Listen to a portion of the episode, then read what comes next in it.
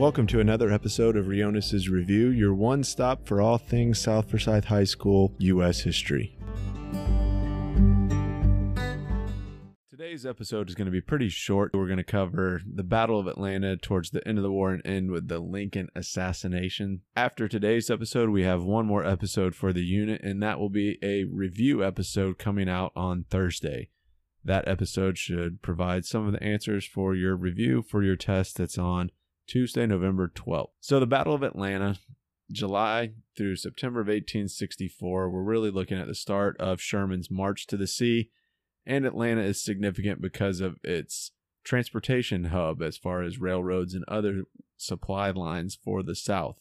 Once Sherman takes this supply lines and these transportation hubs, their ability for the Confederates to resupply and reinforce is really limited. And as you know, Sherman's March to the Sea is the more famous event where he tried to convince citizens of the Confederate States that they had in fact lost the war and that this was a losing effort. So that leads us to the election of eighteen sixty-four. Lincoln was facing stiff opposition because of the long and bloody war. He was facing off against former General George McClellan, who he had actually fired. For Lincoln, towards the end of the war, he's going to have some major victories. For instance, Admiral Farragut captures Mobile Bay. Sherman obviously captures Atlanta, and then General Sheridan runs Confederates out of the Shenandoah Valley. And these three major victories are going to lead to confidence in the ability of Lincoln to end the war, and things are kind of winding down.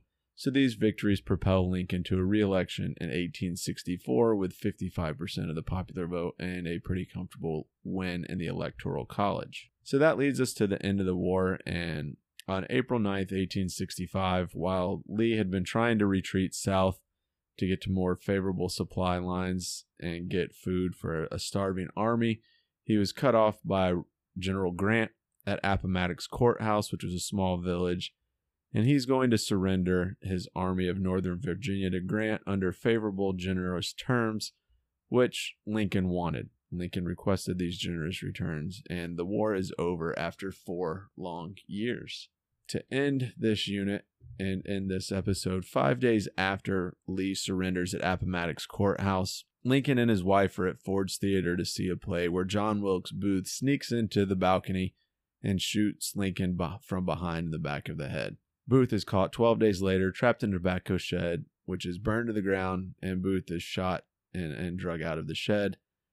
And we end this unit going into Reconstruction without Lincoln, and with the fact that about seven million Americans turned in to see Lincoln's funeral train, which was about a third of the entire Union population. So after four long years, the Civil War has now ended, and next unit we're going to move in and discuss Reconstruction.